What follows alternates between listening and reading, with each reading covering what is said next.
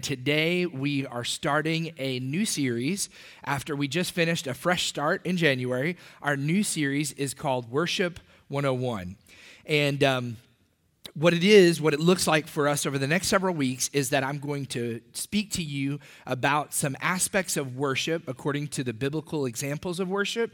And we're going to have shortened times of worship at the front end of our service.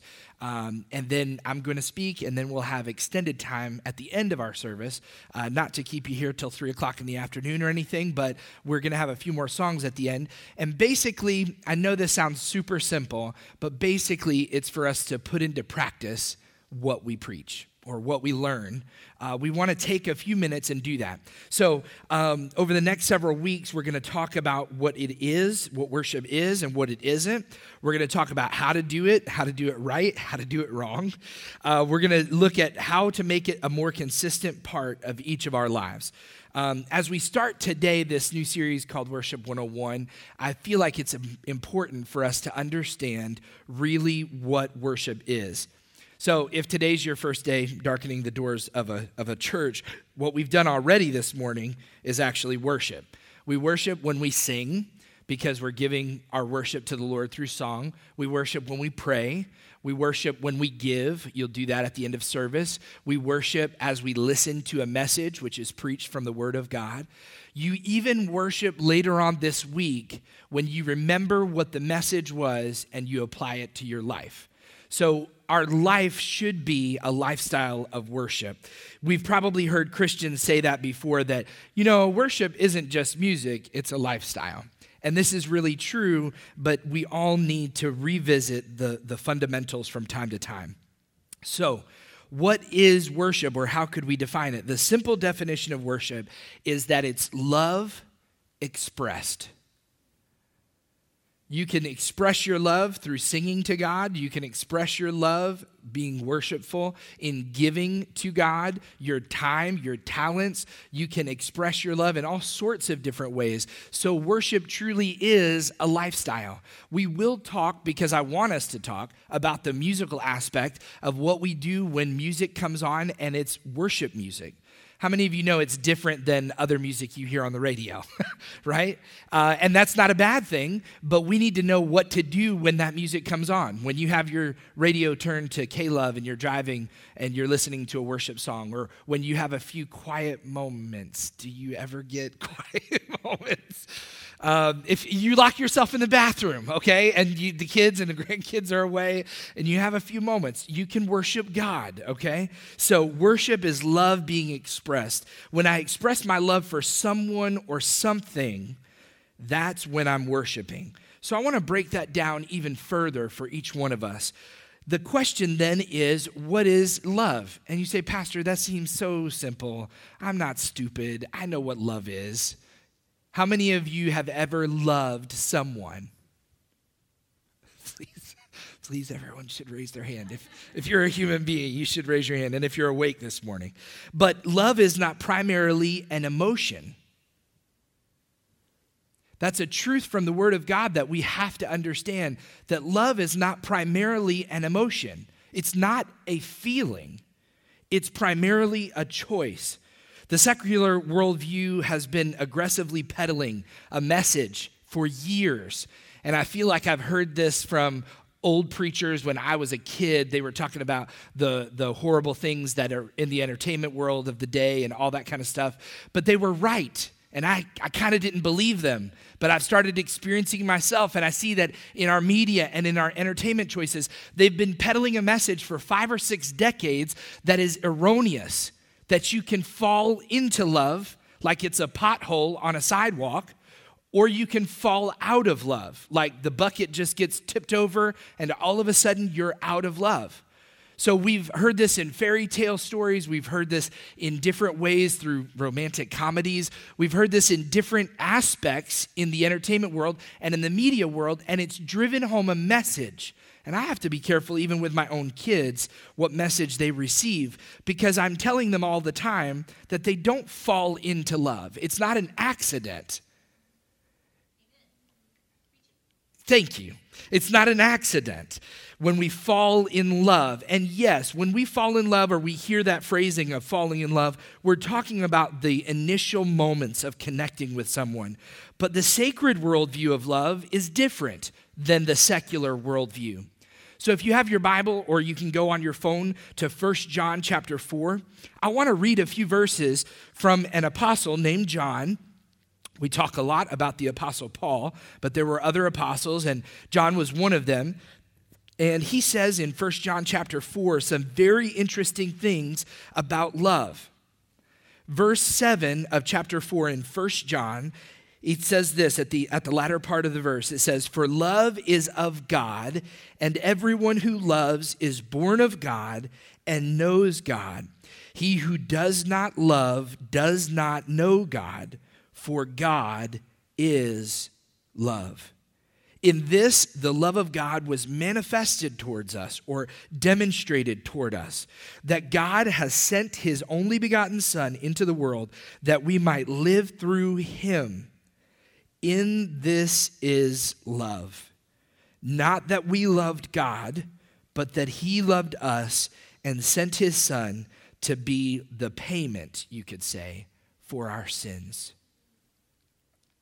some really simple words there, but somehow we as believers miss out on them and we don't share them enough with our friends who aren't yet believers. Those people need to hear that God is love. There's a lot of talk in today's day and age about rage and anger and violence and the absence of love or the absence of other things called civility. But when we look at God's word, that worldview has got to grip us. This ancient text written by an apostle who lived with and knew Jesus personally and then preached and shared the hope of the gospel with others is writing these words for us even thousands of years later to have that God is love.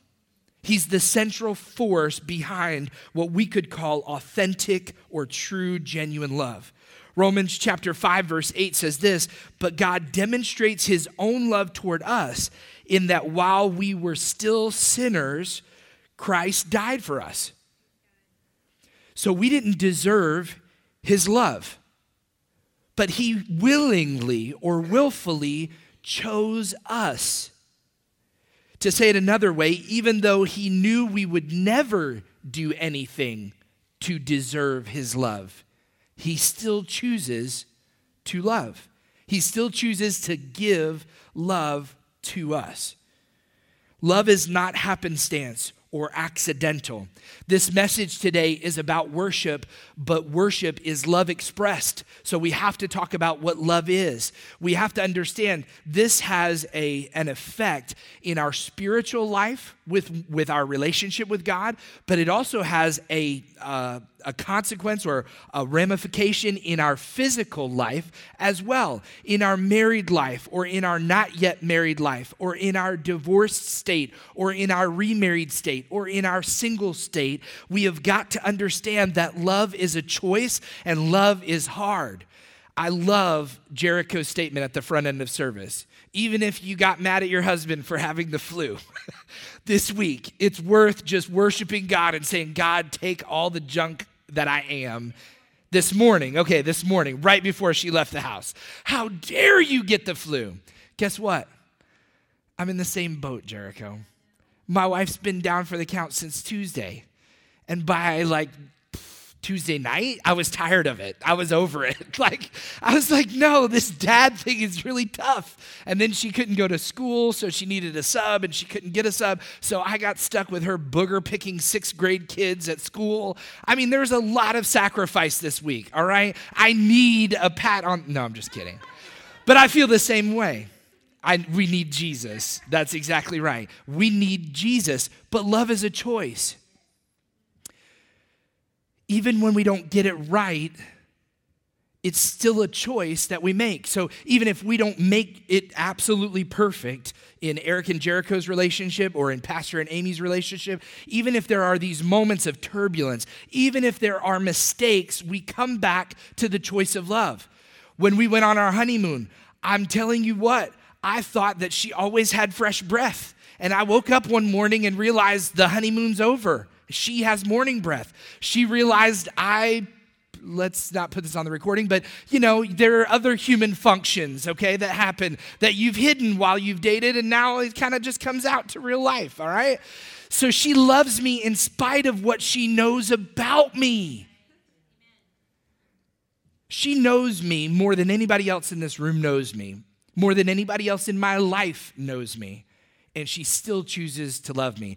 And she's not here today, so please pray for her as she continues to recuperate from the flu. I, I said, honey, you got to go to work on Monday. I don't care if it's in a stretcher. Like, you got to go. We got to get this taken care of.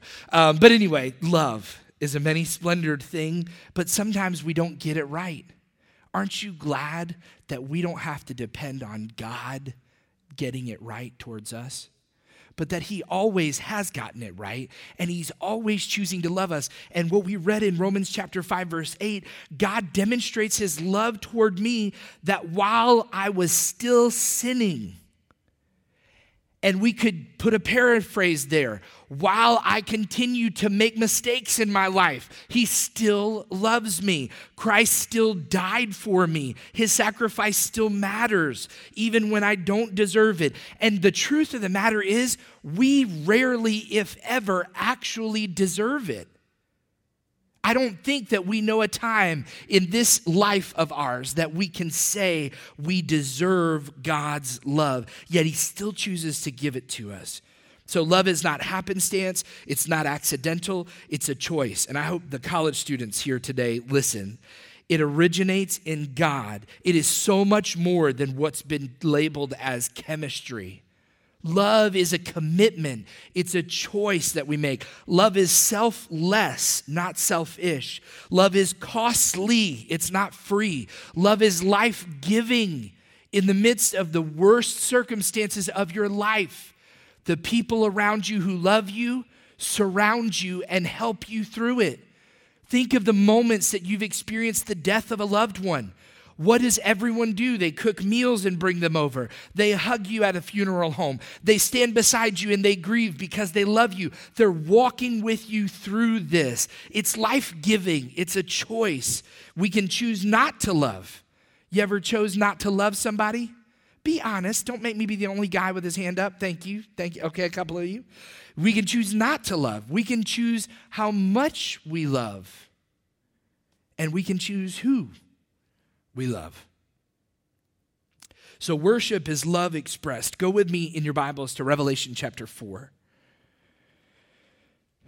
A pet peeve of mine, I'll tell you that right now, is do not call this the book of Revelations. It's not plural, okay? It's a pet peeve of many preachers, okay? It's the book of the revelation of Jesus Christ. And it, it, encompasses some visions and some pretty crazy things that happen.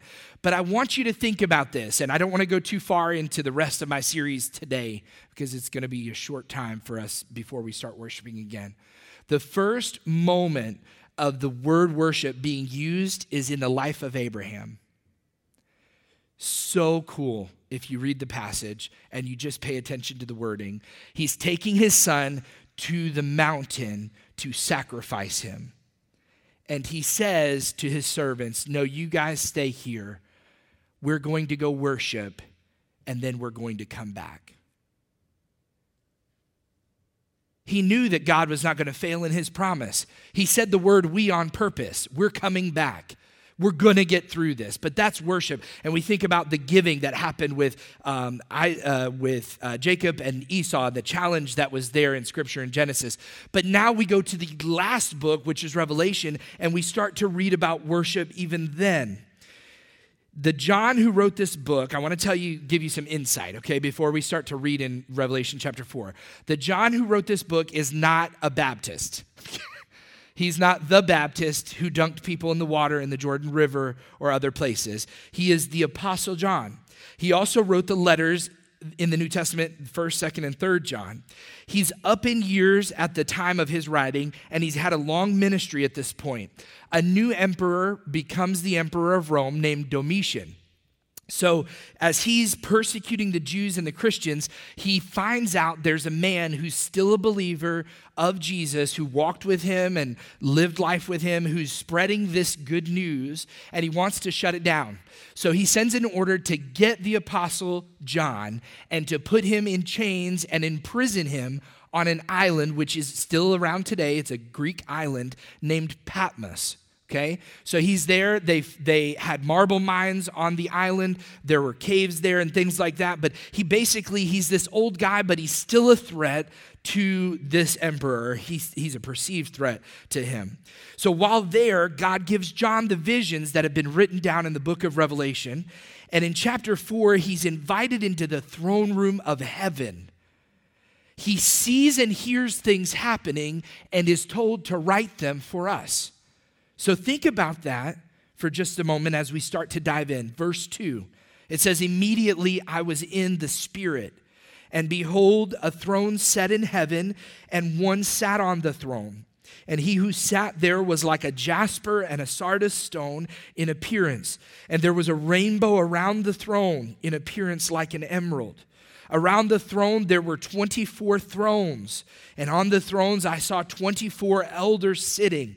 They were clothed in white robes, and they had crowns of gold on their heads. And from the throne proceeded lightnings and thunderings and voices. Seven lamps of fire were burning before the throne, which are the seven spirits of God.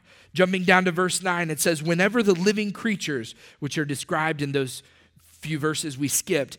Give glory and honor and thanks to him who sits on the throne, who lives forever and ever the 24 elders fall down before him who sits on the throne and worship him who lives forever and ever and cast their crowns before the throne. And they say something in verse 11 You are worthy, O Lord, to receive glory and honor and power, for you created all things, and by your will they exist and were created. Get this picture in your head John's told by a trumpeting voice there's a door open that says, Come up here. He hears the voice, and immediately he's in the spirit. He sees something magnificent that he can only start to describe with jewel like colors of things that are swirling about and things that he sees. He describes some crazy creatures that have been created and that are in that same room, and they're worshiping the Lord. They're worshiping, and as they worship, there are 24 elders, and we could get into a whole lot of stuff about who those elders are and all the different things. But suffice it to say, they're in the throne room of God. They've got crowns on their head. And when others worship, they begin to worship. They take their crown and they throw it down before the king. And they kneel and they worship and they shout what we hear here You are worthy, O Lord, to receive glory and honor and power. You created all things, and by your will they exist and they were created. This picture must have been breathtaking for the Apostle John to see. This is our chief reason to worship God and to express our love to Him. The first and primary reason is this because He is our Creator. In the same secular worldview that you can hear spinning about in the world today, and it's even in some of our Christian school curriculums. It's weaved itself in there about evolution. The thing is this, and I probably sound like an old fogey when I say this, but when I say this, it's absolutely true. When we start to have a society that has allowed God to be erased from the public arena, in those moments, we start to lose sight of morality we start to lose sight of all of that. So now we've got students who are learning about evolution and that something happened and somehow we all came to be. We lost our tails and here we are. Genesis chapter 1 1 tells us very clearly that God is the creator of all things. He created all things, and it's by His will that they exist and were created. If I'm here by accident, there is no reason for living. But if I believe and if I know to be true that God created me, the Bible says that there are authors who have said in the Bible that He created me in the innermost place. In my mother's womb, He created me, the psalmist says. And He saw my parts being formed My daughter asked me recently, she said, Daddy, where was I before I got here? I thought that's pretty cool to have that question be asked by a seven year old. I said, honey, all I know is you're a gift from God, from heaven above. You were formed by God Himself. It's important for you to know that because then, when you know that and can grasp that as not being a theory, but being the ultimate truth of life, then I have a purpose in knowing a God who loves me. Then I understand what that looks like. I was gripped when I'm reading this, and in comparison, in, in 1 John 4, when the Apostle John is talking about love, you can't find that in the other religions of this world. God truly is love and He has created us.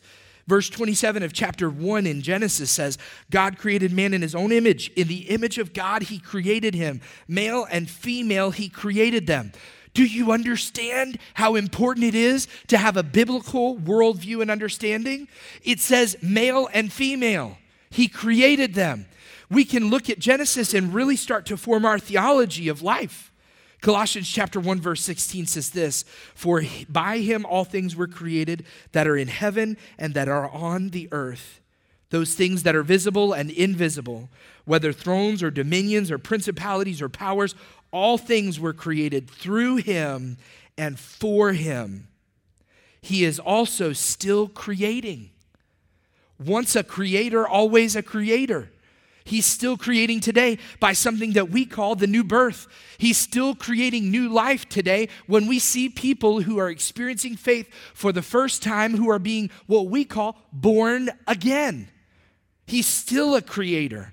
So, worship is love expressed. The second point in this is that we don't worship because we're worthy, we worship because He's worthy. Say this with me I am Come on, say it like you're awake. I am not worthy.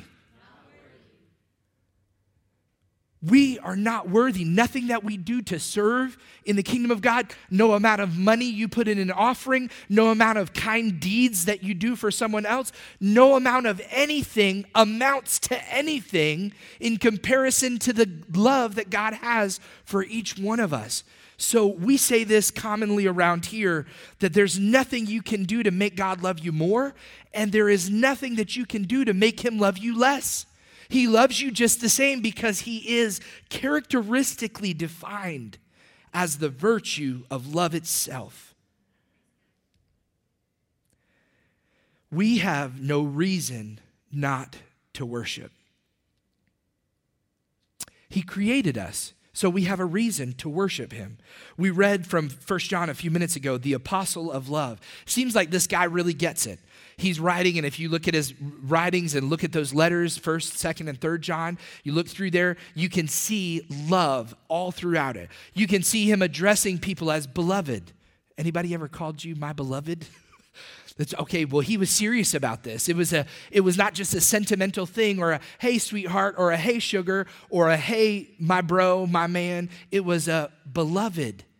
You're loved by me and you're loved by God. So this guy seems to really get what love is and what it's all about. It seems like he's earned his ticket, but it's this same guy, listen to me, who earlier in his life has been nicknamed by Christ himself as the son of thunder. This is a guy who he and his brother James, they would have rather, they were rather eager, and they would have rather just called down fire from heaven and extinguish all the people who were bad and dirty and whatever in order to rectify and, and remedy things.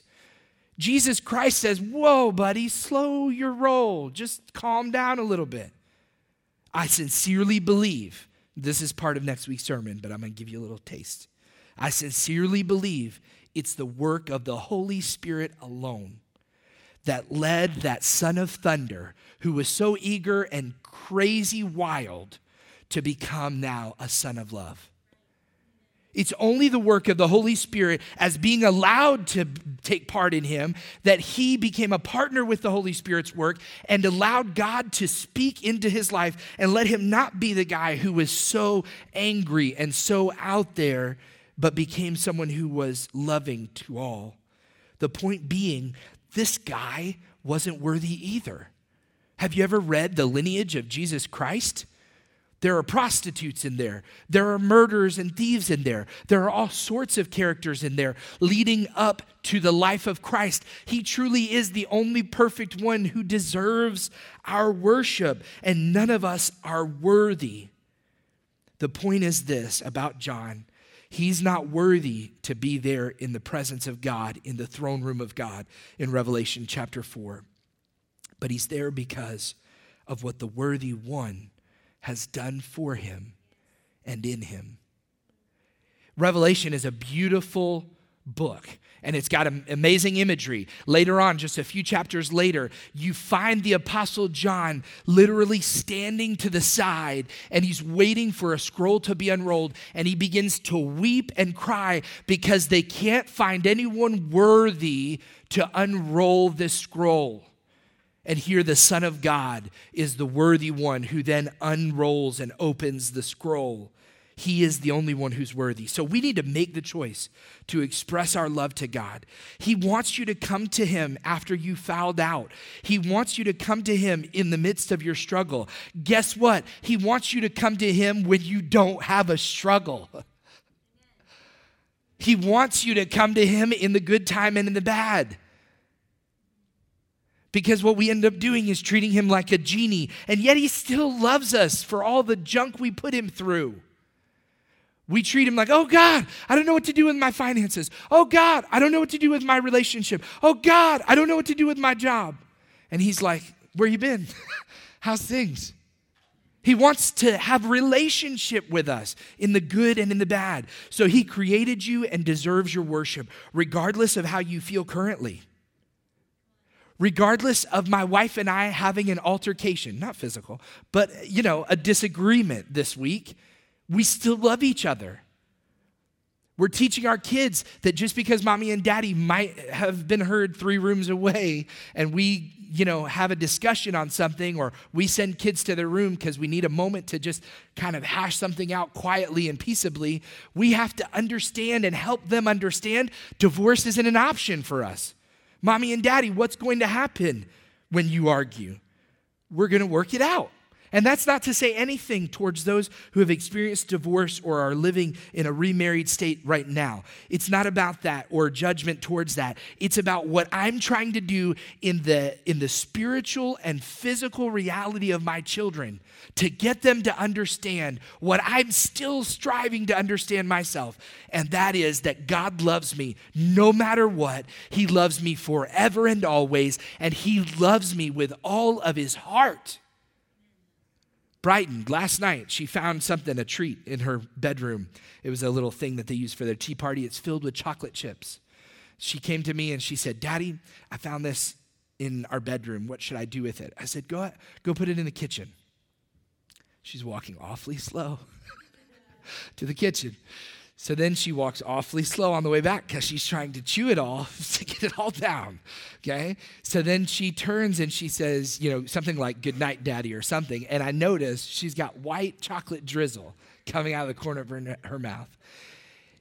There's no reason. I didn't tell her not to eat it. There's nothing to fight about or fuss about. But I said to her, I just said, Brighton, did you eat some of that those chocolate chips? She said, Yes, daddy. She was like, Please, Lord, get it all in before he tries to take it away. And I said, Baby, I said, Did you brush your teeth yet? And she said, No. And I said, Okay, go brush your teeth. She's got to understand that I love her no matter what. She's got to understand that I love her with all of my heart, that there's nothing that she can do to change that. And I want us as believers to know this too. So, regardless of how you failed, regardless of who you were, regardless of who you are, regardless of literally anything, God loves you. Worship team, would you come back and join me today? The gospel message is this that we cannot do anything to make God love us more or to make him love us less. I want you to stand with me. And I want to give you some encouragement this morning as the worship team leads us into these last two or three songs. I want you to think about the words of this message as you worship today, and I want to give you some instruction. The first thing is this engage your mind. Don't think about anything else going on today. Don't think about anything that's stressing you out. Engage your mind to think about God. Think about what He's done. The second thing is this use your mouth. I don't care if you're introverted, I don't care if you're extroverted. Use your mouth. Out of the abundance of the heart, the mouth speaks, scripture says. So that means just whisper a prayer to Him, even if it's a God, I need you. And then the third thing is this use your body. We say, What? Yeah, use your body. There are postures of worship throughout Scripture that talk about raising our hand or kneeling down, and you can kneel down in your seat. We can whisper a prayer. You can sing songs that they aren't even singing. You can sing songs and add words yourself. You don't have to have a great voice to do this. You just need to have a heart that's turned to Jesus. Just express your love today in some way, shape, or form. I'll come up and pray a closing prayer at the end, but I just want us right now, if you would, just close your eyes. Zero in on this, focus in on this word today that God is love and that He loves you. He created you for a purpose and He wants you to express your love back to Him.